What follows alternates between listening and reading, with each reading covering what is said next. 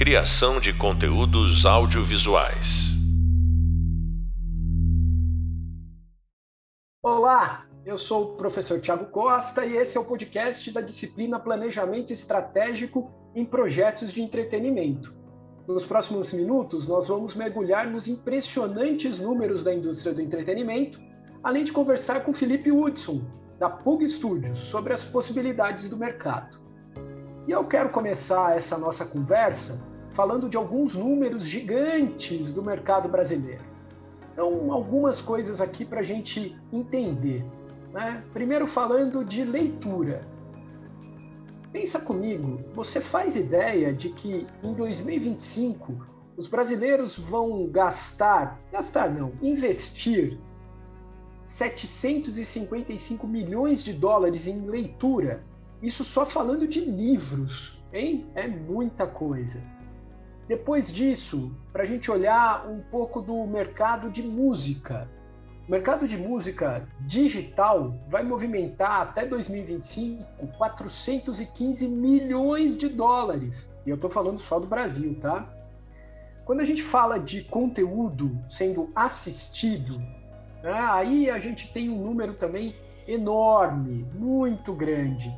Nós vamos ter, por exemplo, um investimento aqui brasileiro em vídeos sob demanda, né, o famoso streaming, de mais de um bilhão de dólares. Se a gente falar de, de TV por assinatura, pode parecer estranho, mas lá em 2025 vão ser mais de 3 bilhões de dólares investidos em TV por assinatura. E quando a gente vai para o jogar, que é a especialidade do meu convidado de hoje, o mercado brasileiro, em 2021, ultrapassou pela primeira vez um bilhão de dólares em investimentos dos consumidores, tá? Não estou falando das empresas, estou falando dos consumidores. E a gente só vai ver esse número crescer aí em, um crescimento de 12% ao ano até 2025. É muita coisa, é um mercado gigante. E para falar um pouco desse mercado de games e da indústria criativa como um todo, eu tenho aqui um amigo e um excelente, um gigante profissional dessa área, que é Felipe Hudson. Felipe, tudo bom com você? Fala, Tiagão, tudo bem? Para mim é um prazer muito grande estar aqui com você e vamos nessa. Legal. Felipe, queria que você contasse um pouquinho da sua experiência na indústria criativa, é, que você contasse um pouco do que você já fez e o que você faz atualmente. Então, é, na verdade, eu acho que assim, eu acredito que a maioria né, das pessoas que estão nessa área, elas, elas começam justamente por aquela coisa ligada à paixão, inclusive muitas vezes que vem lá na infância. Esse foi o meu caso também, né? Mas aí eu me formei em sistemas de informação, que na época era, digamos assim, o mais próximo que tinha, né? A gente não tinha cursos nem treinamento muito específicos relacionados né, ao que eu faço hoje. É, em seguida, eu né, passei a, a, procurar treinamento na área e tudo mais. Né, comecei a me envolver, inclusive, com esses centros de treinamento, né, estar perto também dos fabricantes dos softwares que, que, que né, a indústria usa né, nesse, nesse tipo de, é, de segmento. E até né, chegar ao ponto mesmo de dar aula também em faculdade e tudo mais. E eu sempre trabalhei também como artista freelancer, né? Então eu sempre tive, né, fazia questão de manter esse contato forte com a indústria, mas é, até ela realmente se consolidar, né, e ficar mais consistente e tudo mais, demorou um pouquinho. Então fiquei muito envolvido com essa parte de treinamento como artista freelancer mesmo. E agora, né, eu tô aí de fato numa empresa que trabalha efetivamente com games, né, e são muitos, inclusive, né? Porque a gente é uma empresa de outsourcing. Então a gente se envolve em todo tipo de produção que está ligado a games. E basicamente é isso aí. Muito legal.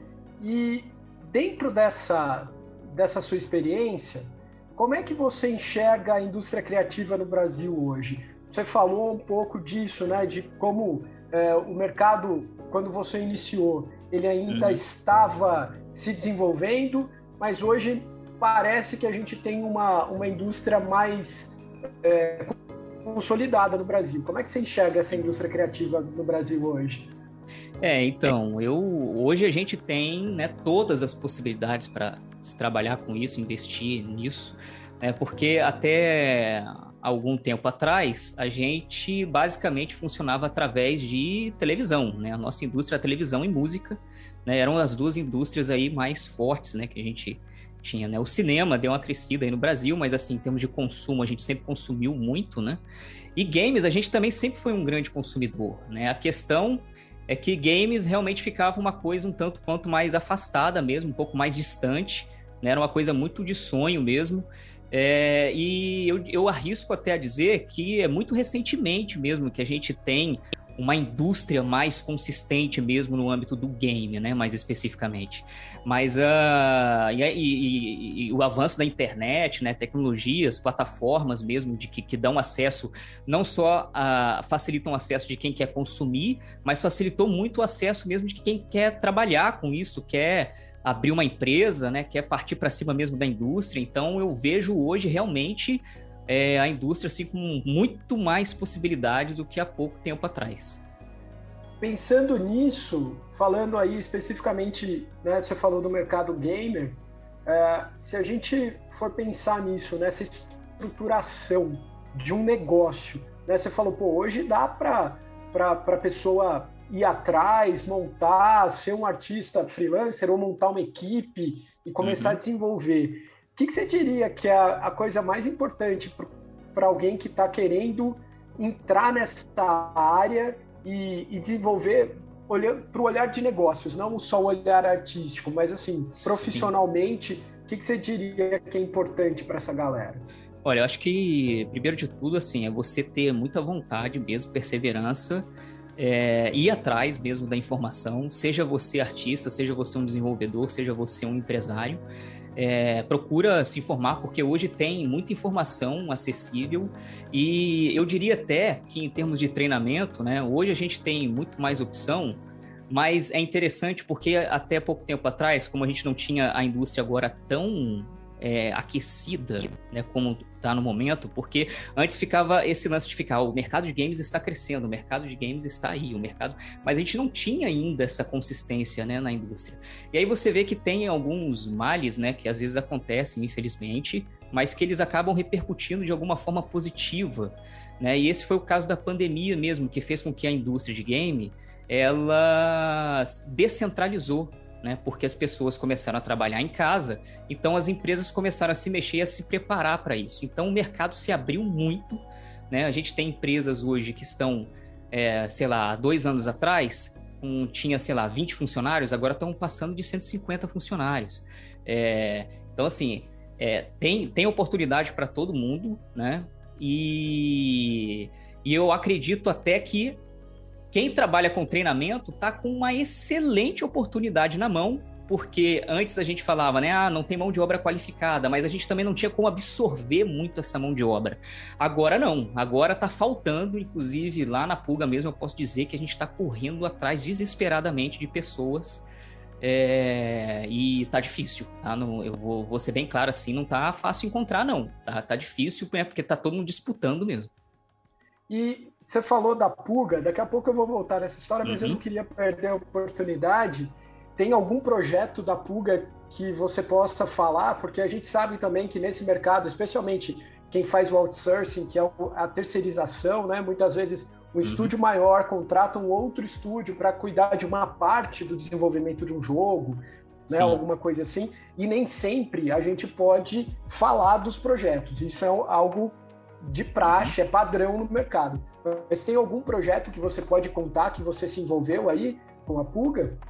É, assim, é, hoje, né, eu tô muito mais gerente ainda com a produção, é, mas eu não tô mais ali colocando a mão na massa mesmo e tal, mas é, tem vários projetos, né? Tem vários projetos. Um deles, inclusive, né? Foi assim que eu cheguei na Puga, tava rolando, foi o, o Looney Tunes, né? Então, uh, teve também é, Horizon Chase, né? Que é um, um, case bem, bem famoso, né? Inclusive é um jogo brasileiro, né? O que é bem legal até é, do pessoal conhecer. né? Tem também o Wonderbox, né? Inclusive é, outra empresa brasileira, inclusive que desenvolveu, né? Que é a Quiris. Então assim, é, tem vários aí, né? Dice Dreams, né? Que é um jogo inclusive que vem lá de Israel, né? Mas que tem uma, uma aderência forte no, na, no mundo. E tem outros aí que eu não posso contar ainda, né? Por uma questão de NDA. Mas Isso. esses eu sei que né, a gente já publicou e tudo mais, então tranquilo, né? Esse, esses foram alguns.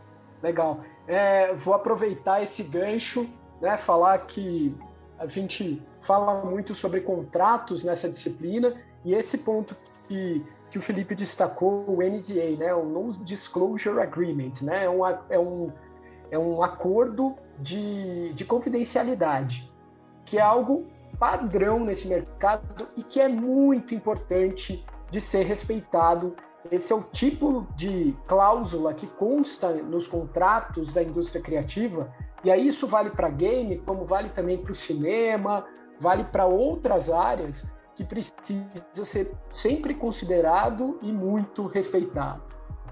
Muito bem. E aí, Felipe, você falou da pandemia, eu vou só colocar um número aqui importante. 46% dos gamers brasileiros. E aí eu estou considerando gamer aqui qualquer um que jogue. Não é só aquela pessoa que, que é um gamer, um pro player, ou alguém que joga um, um jogo é, é, de computador, né, que, que joga com frequência. Eu estou falando até daquela pessoa de mais idade que joga um jogo casual no celular. Então, dentro dessas pessoas que jogam no Brasil, 46% concorda totalmente com a afirmação: eu joguei mais games durante o isolamento social.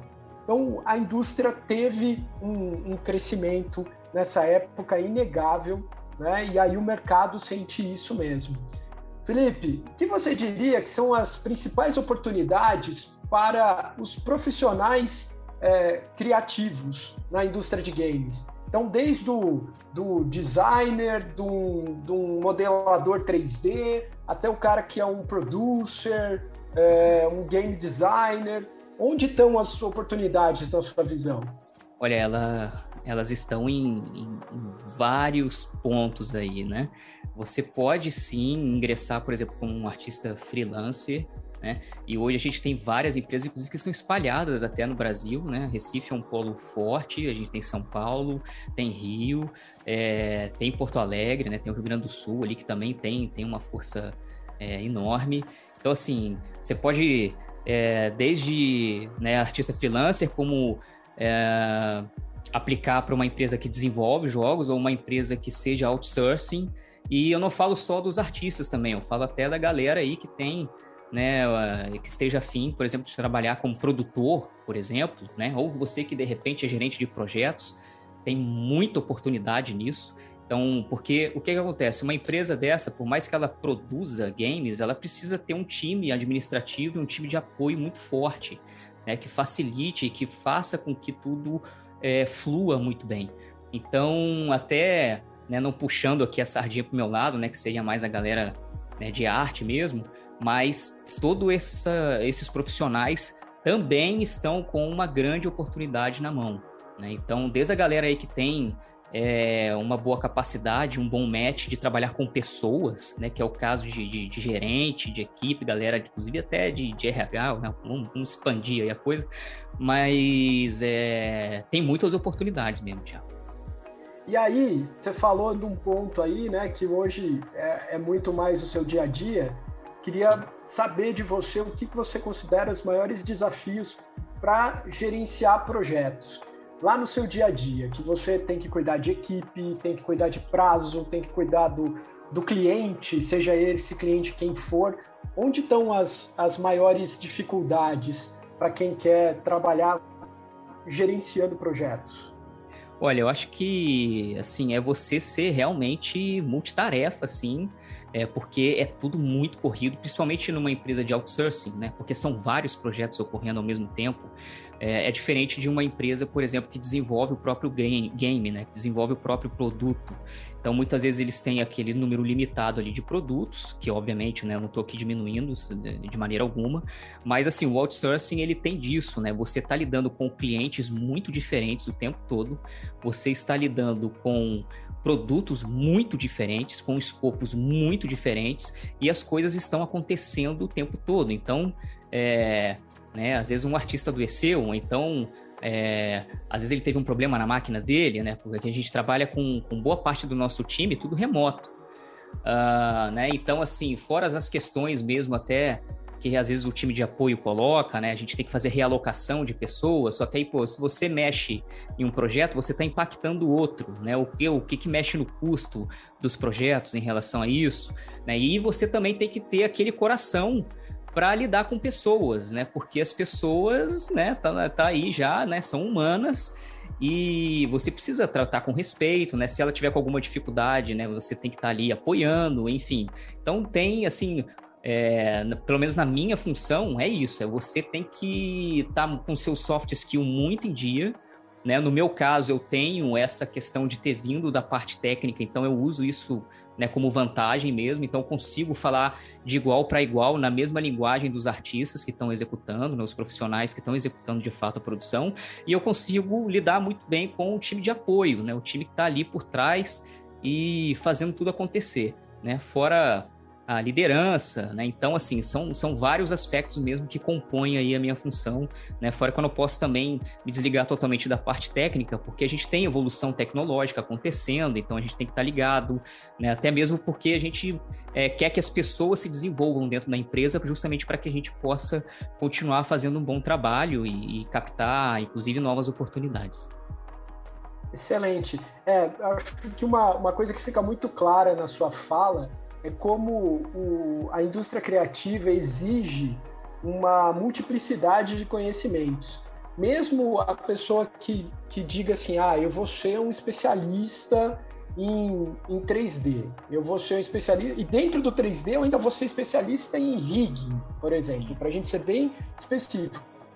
Mesmo esse profissional, ele precisa ter algumas outras habilidades somadas, né? Não adianta só ele ele ser um cara muito bom tecnicamente, hum, não vai ser suficiente para ele avançar na carreira, né? É, isso é muito importante que você está falando, né? Porque as pessoas, principalmente aí eu vou agora falar um pouquinho dos artistas, né? Muitos artistas eles acham que eles sempre, eles, eles simplesmente têm que ser artistas uh, e se desenvolver simplesmente tecnicamente. E é, para você ser um artista da indústria, para a indústria, você tem que desenvolver o seu lado profissional. Então, você ser um artista profissional é diferente de você ser simplesmente um artista que faz projeto pessoal, tá na sua casa, modelando aí, enfim. É, então, é basicamente isso. É, exatamente. Então, é, é algo que é muito importante que é reforçado em todas as videoaulas desse curso que você vai ouvir em outros que é o quanto a multiplicidade de conhecimentos e especialmente a profissionalização. A gente precisa ter esse lado mais profissional. Não adianta ser só um artista. É, por melhor que você seja, por mais que você seja conhecido pela sua arte, você vai precisar lidar com contratos, com outras pessoas, com outras empresas, nós vamos falar bastante disso ainda em outros podcasts e também nas videoaulas. Felipe, eu queria agradecer muito sua participação e pedir para você deixar uma mensagem para quem quer entrar nesse mercado, está ouvindo a gente. O que fazer, como, como ser vencedor na indústria criativa? É, primeiro de tudo, muito obrigado pela oportunidade. Você sabe que encontrar contigo sempre é um grande prazer e mais ainda, né, ter a honra de participar aqui desse podcast e poder contribuir de alguma forma. Bom, eu acho que a minha mensagem eu vou ser bem sucinto, né? O que eu posso dizer para vocês é que assim, vão para cima, tá? Acredita mas faça por onde. Né? Não, não pense que é a empresa que tem que desenvolver você ou que a escola tem que desenvolver você. Você tem que ser dono do seu próprio desenvolvimento. É, você, se você tratar isso com a responsabilidade né, e, e, e, da forma correta, é certeza que você né, vai conseguir o que você deseja. Muito bom. Espero que você tenha gostado da conversa, que ela te ajude a pensar nos seus projetos atuais e futuros. No Hub Visual, você pode ver mais sobre o assunto e também pode ler os materiais complementares disponíveis no Hub Leitura. No próximo podcast, eu converso com mais especialistas e que eles vão dar uma boa noção de como funcionam os outros mercados. Te espero lá! Criação de conteúdos audiovisuais.